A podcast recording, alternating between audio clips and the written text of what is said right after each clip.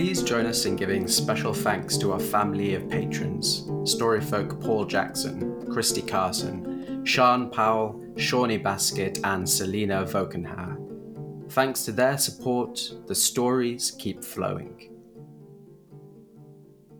You're listening to Lore and Legend Tales from Our Mythic Past.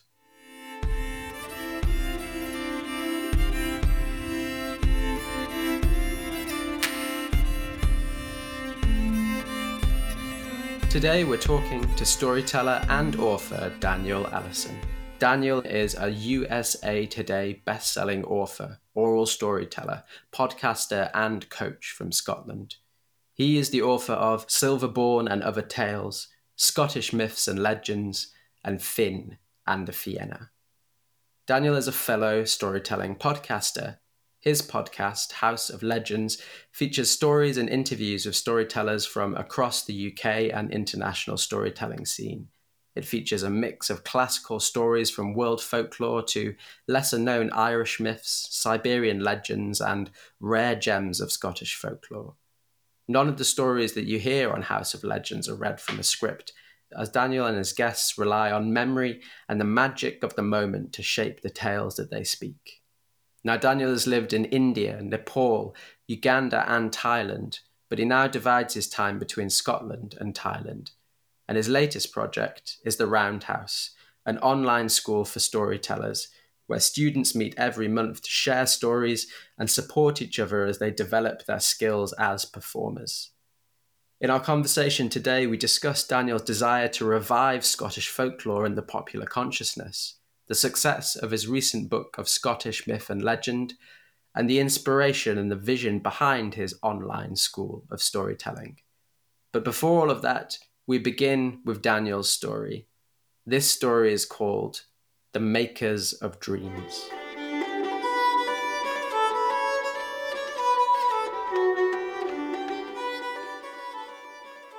So they say that on one crisp, bright October morning, long ago on the island of Skye in the west coast of Scotland, a group of girls set out to go blaeberry picking.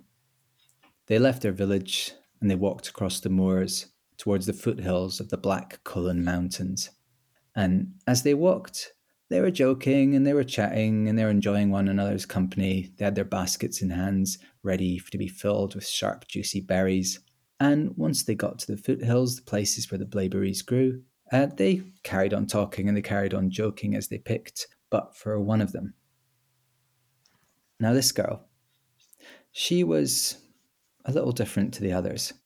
She enjoyed the company of the others, but when she got intent on picking the berries, everything else just fell away. She was like a wolf hunting. She was bent down low, looking, looking, looking. And she moved upwards, upwards through the foothills, not noticing that she was moving upwards. She was just intent on the grass before her, the tang, tang of the berries as she tasted them. Yes, yes, that one was good. More of these. And so on she went through the day until at some point she realized she kind of awoke from her hunting trance and she realized that she couldn't hear her friends. And she stood up and looked around her and, oh, she wasn't in the foothills anymore. She was among the Black Cuillin Mountains themselves. Now, those mountains are dangerous. Even today, they take people's lives regularly. And compasses don't work up there. Something to do with the magnetism of the mountains. And back then, people knew all the stories, all the stories of the strange beasts, the giants, the black boars of those mountains. And so the girl was rightly terrified to be up there. And just as she looked around her and thought, oh no, I need to get out of here, whoosh, the haar, the mountain mist, drew in around her like a cloak being wrapped around her. So she couldn't see one foot this way or that way or that way or that way. What, what was she going to do? She stood still, looking about her, clutching her basket full of berries. And then she heard rocks shifting. She heard a kind of low moaning sound, and terror took her. Faces appeared through the mist, and she laughed. For it wasn't giants, it wasn't the long dead that were all around her. It was a herd of deer, a herd of hinds. And they gathered in close around her and they sniffed at her and they nudged and butted at her with their heads and they looked at her as if to say, What, what are you doing here? Well, she let them examine her and then they all at once, their ears pricked up and they all looked in a certain direction, staring in that intense, still way that deer will do. And then they all began to move the haar cleared just a little, revealing this little rocky path leading along, leading upwards. And they began to move one by one along that path. And they looked back towards her, as if to say, Are you, are you not coming? And well, what else was she going to do? She followed them.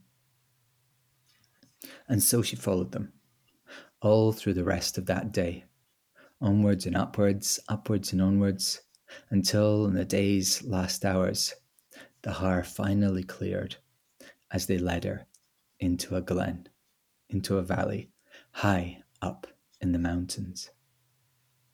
And this glen was the most beautiful glen she had ever seen. Little jagged mountain tops surrounding this green meadow, crisscrossed with babbling streams, scattered with wild flowers.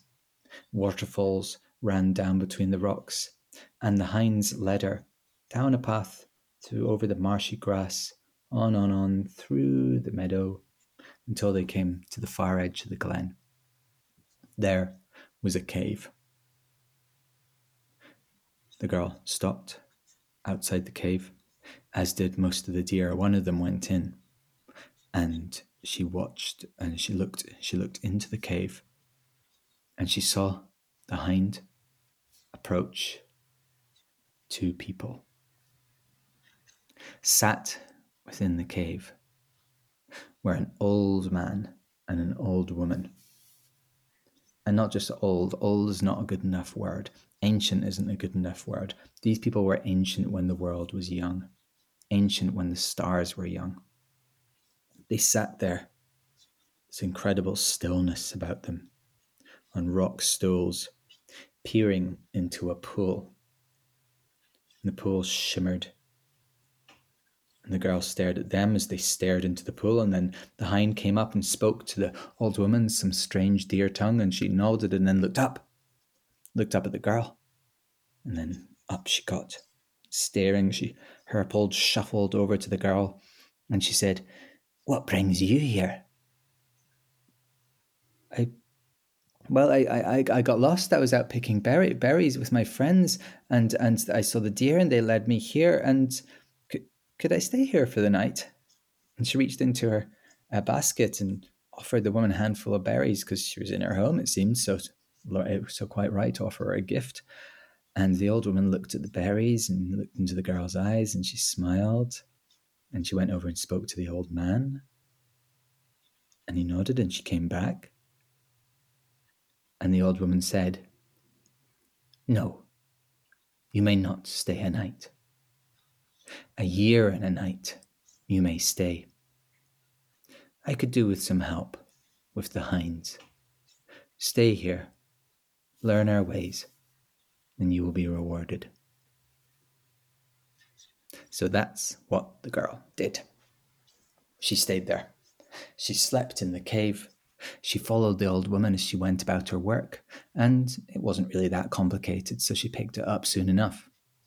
The old woman at some point every day would take a bucket out across the meadow and a stool, and she'd sit down on the stool with a bucket before her, and the deer would come ambling along and they would line up before her.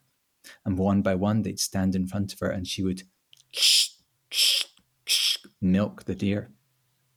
When her bucket was full, she'd go and gather wild flowers and herbs, thyme and meadowsweet, and scatter them over the bucket of milk, and then take it back then heat it over a fire to make crowdie, a kind of sharp, tangy cheese. And that was the old woman's work. That was the old woman's life.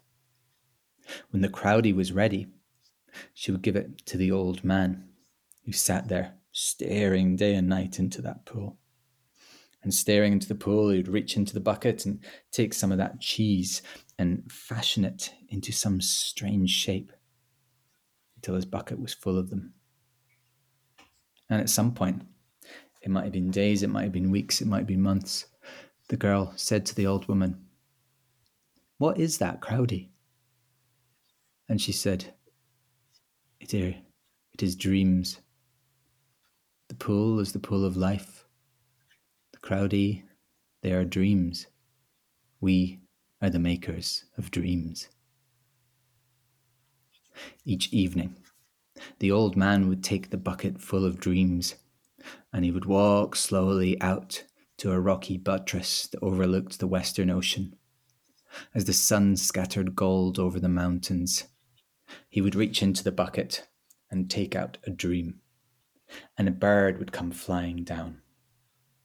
In his left hand, in his left hand, he would hold up dark dreams, dreams of hatred, of envy, bloodshed, and battle, and birds of the battlefield Kites and crows would come swooping down, snatch up the dreams, and they would fly away to plant them in sleeping minds all over the world. A dark harvest they would wait to reap. And in his right hand, in his right hand, he held out dreams of hope, friendship, love, brotherhood, sisterhood. And wrens and eagles and falcons would come swooping down, and off they would go to deliver them beyond the veil of sleep. And so the year passed until eventually the old woman said to the girl, It's time for you to go. You've done well. Your reward awaits you. And well, that, that, that was quite exciting. It'd be interesting to go somewhere else uh, after all that time. It'd been a year and a night. But mm, the girl was kind of sad because she'd grown used to living there. She liked her sleeping place near the fire she liked to wake up sometimes in the middle of the night and go and sit by the pool and stare into it. Somehow, somehow, over those long hours, she came to understand the pool of life. She came to look at those strange shapes of cheese and know what dreams they held. But when it's time to go, it's time to go. So she went, the deer leading her down, down, down, down, down, out of the glen, through the mountains, down, down, down, down, down, down, till she came to a little beach and it was evening the sun was setting and she said oh well i'll miss you. And she hugged each of the deer and she made to leave but they crowded round her not letting her leave. And she said why are you not letting me leave? And they all looked out to the sea and she looked out to the sea and she saw a little boat coming in. Coracle a little round skin boat. And there was a man in that boat. And he beached his craft. He walked up the shore the hinds parted before him and he was some man. Thick golden torque around his neck, fine clothes, shining eyes like the depths of the sea, and he smiled and she felt somewhat faint. And he said, My lady, I have dreamed of you every night for a year and a night within the halls of my father's kingdom. And I have come now to search for you to find you and to ask if you will be my wife, be my bride, and return with me over the sea to Tir na Nog, land of the ever young, and there teach us the meaning of dreams. She'd learnt some wisdom in her time up in the glen. She knew that this was her destiny and she happily agreed. She got into the boat she went over the sea, west, further west and west, until she came to Tir na Nog, land of the ever young. There, she taught those people the meaning of dreams, and she lives there now, and she will live there until the end of days. Mm, wonderful, thank you. Thank you. It's always such a pleasure to tell that story. Yeah. How does it um what's its significance? Do you think in the wider sort of um, uh, mythology of the the Fianna and the uh, the Scottish tradition? It's something of an odd one out. it's got this it's got a different feel to it i don't know if feels the right word uh, mood taste flavor uh, to possibly any other scottish story and i know it feels like it comes if you imagine the stories are all part of like strata going down through like layers of rock it feels like it's from a, a different layer perhaps a deeper layer um, than any other um, so I, I can't connect it to anything else um, I mean, folklorists might be able to say, "Oh, this is a bit like that." I don't know, but for me, it's just it's special, it's unique, and it feels alive. Like I look into the images, and they're just pulsing, pulsing with life. Yeah, no, I um, I did research on dreams at university. So the mythology and folklore of, of dreams is of particular interest to me, but I never never heard this story before. And uh, you, you know you do find that association uh, you know between uh, dreams and creative power you know sort of the the connection to the kind of the world being dreamed into being and that kind of thing and it's such a mm. um, evocative and powerful example of that uh, really is beautiful mm, yeah so something i really like i really like that it's the same people who deliver the the light dreams and the dark dreams mm. I think that's really important, and I, I, do think it really ties into what I pick up from from the other Celtic stories. That like with the, the Fianna in particular, um, a big teaching I think of their stories. Like the stories are they're not really the type of stories where each one seems to have a specific message, but rather there's an underlying philosophy, which is this um, yes to life, this embracing of life in all its beauty and all its tragedy and all its darkness and all its wonder um, which is really encapsulated in the story where Oisin uh, goes to Tir na nOg uh, in another story, and it's perfect and it's wonderful, and he loves it until he just gets bored because he life here, you know, with all its ups and downs, is better, and he misses it, and he wants to leave Tir na nOg, and that, that encapsulates a lot of what the Celtic stories are about to me. Hmm.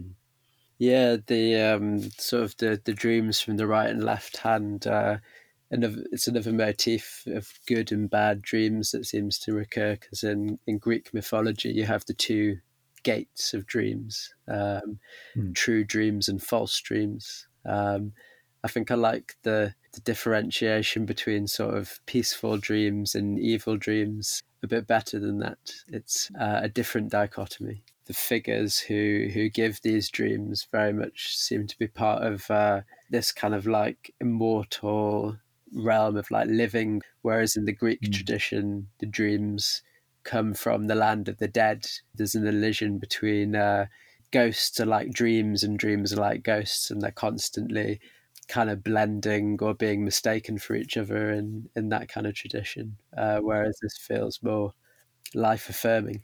Yeah, coming from a similar source. Is there? Um, I, I, suppose if it's a singular kind of story, there probably isn't. But you know, do we hear anything else about uh, this maiden who who teaches the interpretation of dreams elsewhere in the myths? Not that I've come across. Maybe uh, you know appear, but in a you know in a different guise that I haven't recognized her. But if if anyone could tell me, please get in touch. But yeah, we, we've lost so much in the Celtic tradition that there are just these huge, huge gaps. You know, we we don't really know who our gods are um, you know, in Scotland, at least, there's a bit more uh, remaining in Wales and in Ireland. Um, but for me, that's kind of it's tragic and it's exciting because I like to dream into those gaps mm. and explore and make things up and intertwine things. And that's what storytellers have always done. The stories have never stood still. Cultures, um, Sharon Black, Blackie talks about this. You know, cultures never stand still um, there's an always an evolution. Every storyteller is always adding something of themselves, their voice, their energy to stories. So there's great potential to do that with the Celtic stories, and great, great potential for creativity and boldness and daringness in how we do it.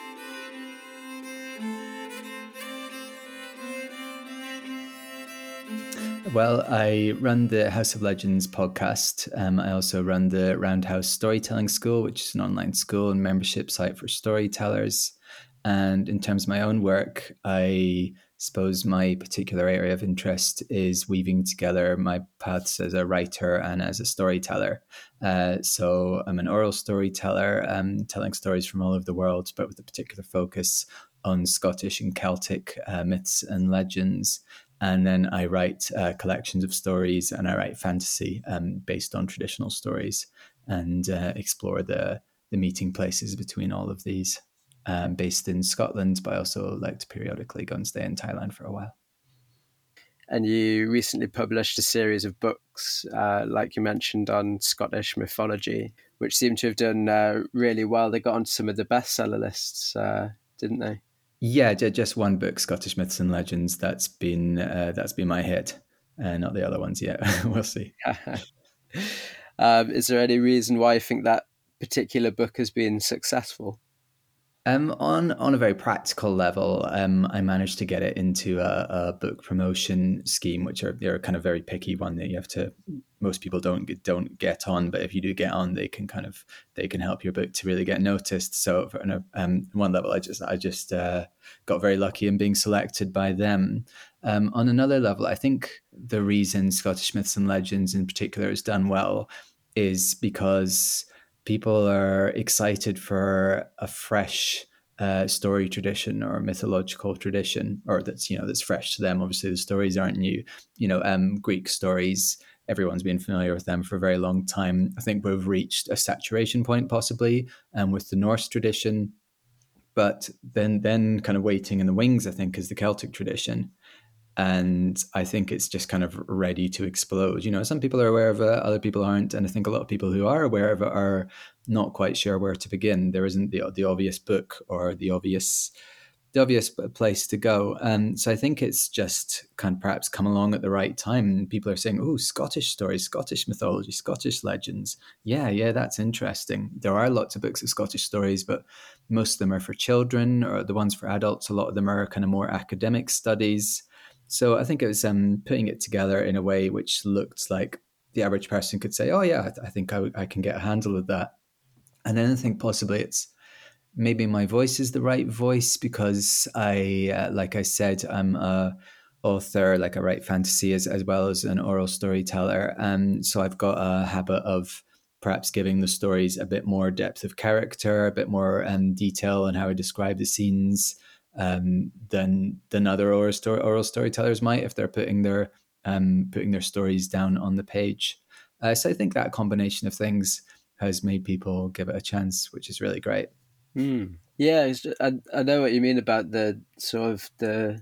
I'm aware of like Scottish folk tales as a category, but actually I wasn't really familiar with these sort of like central characters of the Scottish mythology really until your work kind of thrust them forward. So, do you want to talk about this canon of stories at the heart of the, the Scottish storytelling tradition? It's the the the mythology of the the Fianna. Is that is that how you say it? Yeah, yeah. Some people say the Fianna. Some people say the Fianna. Um, I don't really know what's correct. I'm sure um, both are correct. Uh, so yeah, it's it's a funny thing in that um, the the sequel to A Scottish Myths and Legends was Finn and the Fianna, or Finn and the Fianna, um, which is a retelling of the Finn McCool cycle of stories. Um, so the Fianna are a band of warriors, a brotherhood of warriors who keep the shores of Scotland and Ireland safe from invaders. And when they're not doing that, they're feasting and they're fighting and they're going off into the forest and having all kinds of strange adventures. And they, in a way, they're at the heart of the Scottish folklore tradition, but in a way, they're not because most people in Scotland haven't heard of them. And whenever I go to school and I say, um, you know, who, hands up, who's heard of Finn McCool? Zero hands up. It's a different situation in Ireland, which shares this tradition. In Ireland, they've really held on to uh, their their folklore. It's uh, taught in schools. Only only a small number of the stories that Irish people will say to me, but like you know, everyone knows the story of Oisin going to Tir na Uh, everyone knows the story of Pillow Talk from the Bó So. Um, what I'm kind of doing is saying, look, you, you don't know this, but and but these stories are um, at the heart of our tradition. They deserve to be in our, at the heart of their tradition. So I'm trying to kind of shove them forward into the spotlight. Um, I, re- I really love the stories. It's partly because it's really nice to have some some people, some characters that you can get to know and follow through lots of different adventures. Like so, if you're into Greek mythology, you know you get to know Zeus and his strange ways and temperaments, and it's kind of the same with Finn. You know, because otherwise you're reading disparate stories from all across the country, folk tales and so on, which is great, but um, it's always different characters. So you have um, these really, really great larger than life characters Finn McCool, the captain of the Fianna, uh, Dermot, the handsome warrior, his son, um, Finn's son, Oisin, who was raised in the woods by a deer, who is his mother. Um, you got Finn's hounds, Bran and Sceolan, who are also his cousins. There's, you know, it's really, really mad stories.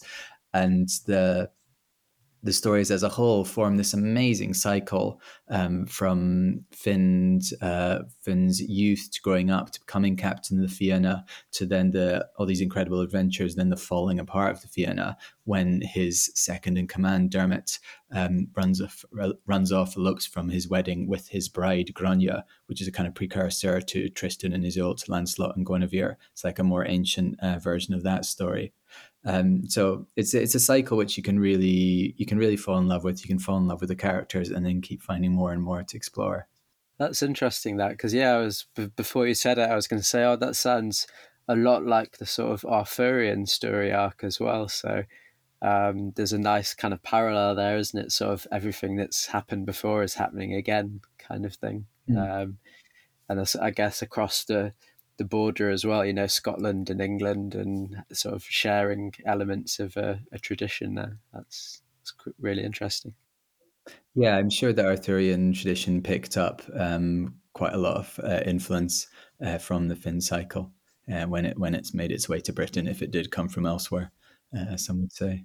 And uh, do you, do you tell a lot of those stories on your podcast? Yeah, and the Finn stories, I did a series after I launched the book. I told, um, I think five or six stories. Um, I just I read them out. In that case, I read them uh, the first first uh, set of stories, sequence of stories uh, from the book, and then I'll do another one here and there. I'm sure in the future. Uh, I'm working on uh, what I've been doing this morning is working on a storytelling show, uh, a performance, which I think is going to be two hours, uh, retelling of the story of Dermot and Grania, the one I mentioned, which is kind of like uh, Lancelot and Guinevere, um, which is really epic, and it's it's an awful lot to get my head around because all these different episodes and you know how you'd fit it into show is uh, quite baffling. But I'm trying to do that, um, so I'll return to that at some point in the podcast. I think. Apart from you know performing part of your work is also as a storytelling coach, isn't it? Your your latest project, which you mentioned, is the Roundhouse, which is sort of a um, a site for uh, oral storytellers to practice their craft. Did you have coaches and mentors when you started out as a storyteller, and what kind of things did you learn from them? Yeah, yeah. And so when I started out, my first teacher was David Campbell, who's this uh, really wonderful man. He's in his late 80s now and still going strong, still doing lots of storytelling because um, it's just who he is rather than a, job. Um, so he was the apprentice of the Scottish traveller storyteller Duncan Williamson, uh, who's very famous. Anyone who's listening this and interested in oral storytelling will, will know about him. Uh, a traveler who said to have known 3,000 plus stories and 3,000 plus songs and just lived a kind of never ending session, never ending ceilidh. Um, his whole life, really. And so he met David, and then David apprenticed him, became a storyteller, and uh, David's a really, really wonderful character, and um, he ended up being my mentor in in quite a loose way. I mean, it wasn't like I was going around behind after him every day or um, sat, his, sat his foot kind of him telling me what to do. Um, it was a kind of uh, more kind of a hand on the hand on the steering wheel, I think, just kind of nudging me in this direction and that direction. He nudged me towards the Fianna, but it was years before I kind of got onto it because I kind of found it all a bit confusing. Um, but I think from David, uh, it it was a case of just learning from who he was rather than learning any kind of techniques. Um, I did a couple of workshops and went out, learned some kind of nuts and bolts specific things from him and another great teacher, Ruth Kirkpatrick. But really, it was from David's. He has this incredible um, appetite for life, an incredible love of people, and wants to bring out the the potential joy and magic and wonder in every situation he encounters. Whether that's you know sitting on the bus, he'll just start talking to people and making jokes to them, and like, or just going into a cafe, he'll get the people. You know, you could you could have the people at the next table singing along with him in the next um, fifteen minutes or so, and he would approach stories in the same way. You know, he'd always just want to offer you a story, uh, offer a story to to this person or that person, or to get or to get a story out of this person, or get a song or a joke out of that person. Um, so it was this kind of like fearless uh, approach to storytelling to just go in and tell a story and enjoy it, like play with it, be be full of wonder and be childlike uh, within the landscape of that story. And um, that's what I learned from him and tr- tried to try to embody in my practice. Other than that, for for me, I think the main teaching was that I did loads and loads of schoolwork um, in over the years in the early years, and that was my main education. I think just learning from children, either absolutely loving or absolutely hating what you're doing and adapting accordingly. Excellent. Yeah, we um, uh, did an episode with Amy Douglas very recently, who uh, learned from Duncan Williamson as well. So, uh, uh really important figure in the uh, in the storytelling world. yeah, oh, that's really nice. I've just been hanging out with Amy a lot this weekend at Beyond the Border Festival, and I really, really enjoyed her show. I thought it was the best thing I saw all weekend. Um, was her show about her apprenticeship with Duncan and her first time going up and living with him when she was just like an eighteen-year-old girl. Uh, it was really heartwarming. When did you first start to sort of include coaching in your work? Um, do you think there's a certain stage that you have to get to before you can help others with their sort of storytelling journey? I started really early in a sense, in that David would just say to me, like, "Oh, well, let's do this workshop," or you know, why, why, don't we make a workshop out of this? Or, "Oh, I'm going to be teaching. Come along and come along and help." Um, so I, I imagine I don't really, I didn't really know much of what I was doing back then, um, but we we had good fun. People seemed to enjoy the sessions. I don't know how much help I was. Um, in a sense, I think you know you you don't have to be Mozart to teach someone the recorder. Um, there are basic things you can learn and then you can pass on. But it's it was a case of just doing the odd thing over the years. You know, when I when I got asked, um, and which generally I think went well um, until recently. So just when lockdown started, uh, I found myself suddenly, you know, um, at home. I just come back from Thailand, and I found myself back in Scotland and not able to work, and you know, with no government help whatsoever. And I was like, oh, okay, right. What am I going to do then? And I thought, um, well, I've had this offer for online coaching on my website for years, um, but you know, I never pushed it or promoted it. I don't think anyone had ever taken up. And I thought, oh, I think I'll give that a go. And sort of now seems a good time people might want to do that so I said, okay, I'm going to do it as a group. Um, put a thing, an, an advert on Facebook, a couple of emails, and I was full within a few days. And a couple of months later, started a second group, and it was an ongoing program. So we would meet twice a month, and I would give people materials uh, every month. You know, we'd look at trickster stories, or we'd look at Norse stories, or what have you. And it just and it just went really well. Like we just we all really enjoyed the sessions, and we had great fun together. And I think I am I do enjoy teaching. I think I do have a kind of natural teaching streak. Um, my dad was a teacher. My mum was a teacher. Uh, my mum, uh, sorry, my sister is a teacher. All different mediums, but uh, we're a teaching family, it seems. So yeah, it went really well. And then I decided to add to it and create the Roundhouse so that, as well as direct coaching, which is you know um, not possible, not affordable for everyone, people could do self-directed study as well does uh, doing coaching sort of change your own perspectives on how you practice or, or perform storytelling? I think it's hard to say because we started at the beginning of lockdown and I've done no live performances uh, apart from one literally two weeks ago. I finally got back into it and went to a school. So I'm not sure in terms of my actual like performance, um, but it's it's been really good for me because of the sense of community. Like um, we're we're not just it's not like I just see the people for the coaching sessions and that's that. There's a real kind of close knit um, family feeling there.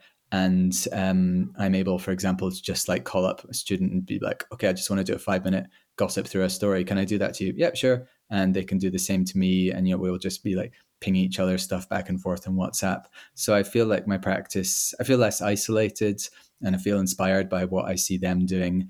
And I know what I, am doing is feeding into other people's practice and making a difference in their lives. Like um, um, two of my students, Kat and Kirsten, um, Kat, Kat came from a theatre background but hadn't done storytelling, and Kirsten never done any um, anything like that at all. And within a year, they'd um, they both just amazing. Kat was teaching already. Um, Kirsten, I had her on the podcast because she's absolutely brilliant, and they've both um, been awarded got a got a big funding award to develop a piece together and to perform at the Scottish Storytelling Festival.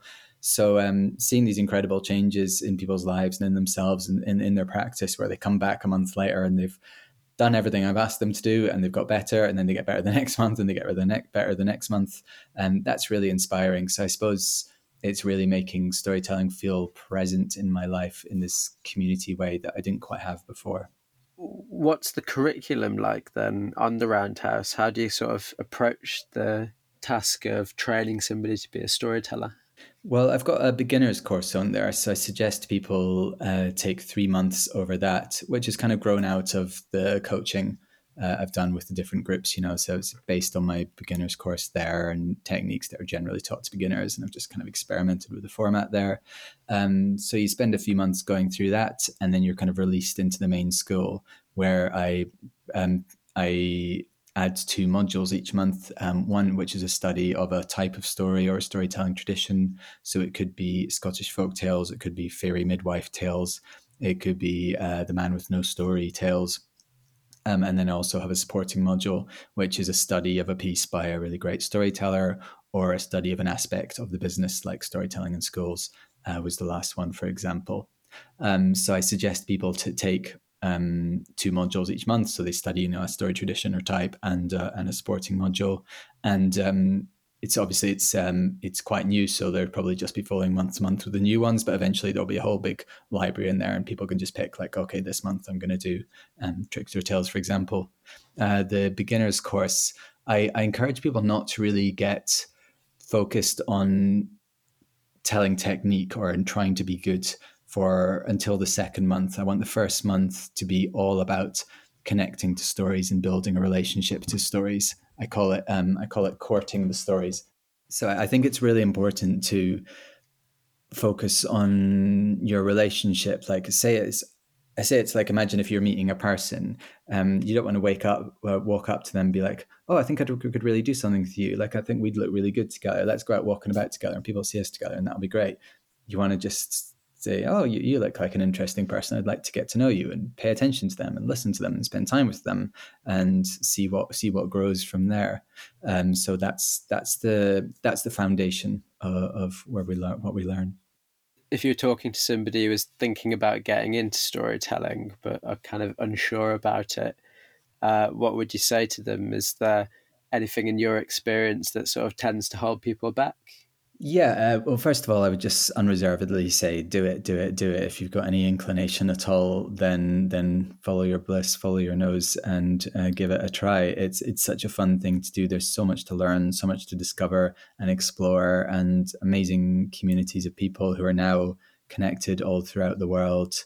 And it's great fun. It's like having a license to play as a as an adult. Like you know, as a kid, you know, you just you play at being. Um, you know ninjas or um, nin, um, Ninja Turtles or play it play it Star Wars or whatever it is you did. Um, you get to do that as as a storyteller. You get to play it being Hercules in the underworld or Dermot's going to the land under wave and fighting the Fomorians. And while you do that, you've got this whole group of people there with you who are like who are listening and imagining and feeding into it. And it's just it's it's ridiculous how how fun it is. It really is. But in terms of what holds people back, it's the the sense that storytelling needs to be a performance, and and if they're not good enough, then that's you know that's if they do a story and it's not wonderful, that's a bad thing. It's a it's a what I really try and work at in the particularly in the beginners course is just um, breaking down that sense that okay, I'm going to be doing the story. I'm going to work and work and build up. And when I'm ready, I'm going to do the performance. I'm going to make that as good as I possibly can. Like, no, that's the opposite of what you want to do. You want to just, as soon as possible, like get the bones of the story down in your head. There was a fox. He was cold and hungry. He went out walking, looking for some food, and then he met a dog. just just like that and just instantly just grab the nearest person and just say that there was once this fox and they did this and that and that and then that happened and then say it again go out walking and tell your dog while you're walking go and tell a tree down the park and just get rid of this sense that a, that a storytelling is a capital P performance um, that you need to build up to and do it when it's exactly the right time and you're in exactly the right mood and the stars are in alignment and so on.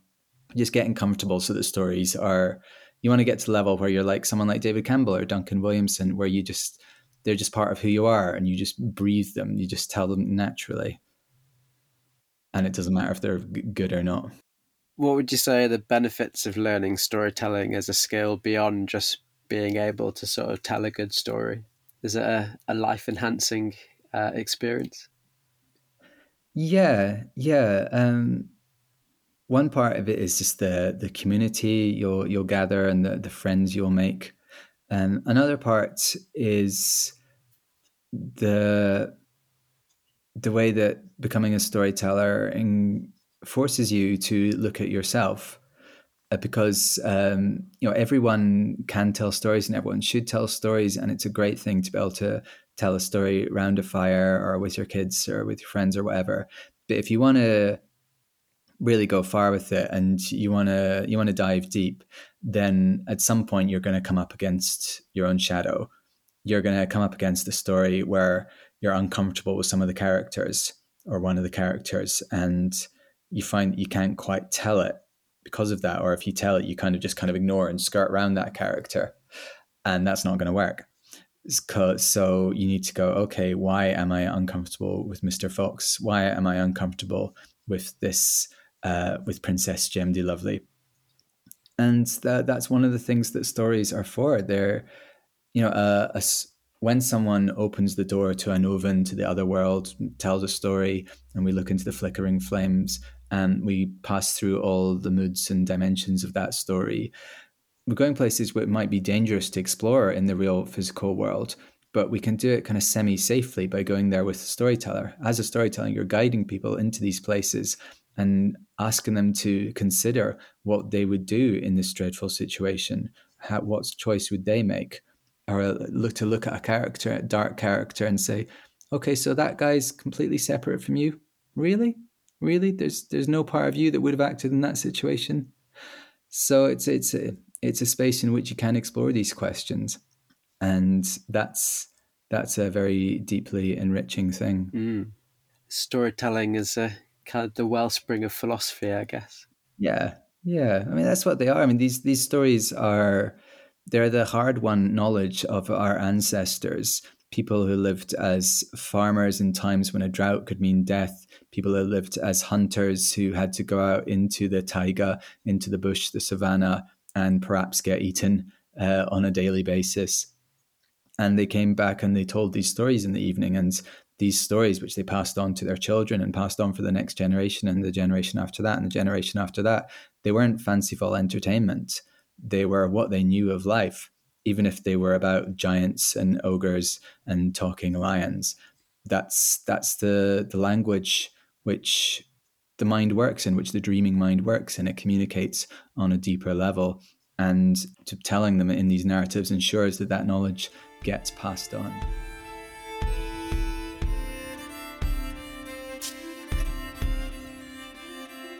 You've been listening to The Makers of Dreams, a guest episode of Lore and Legend with storyteller Daniel Allison.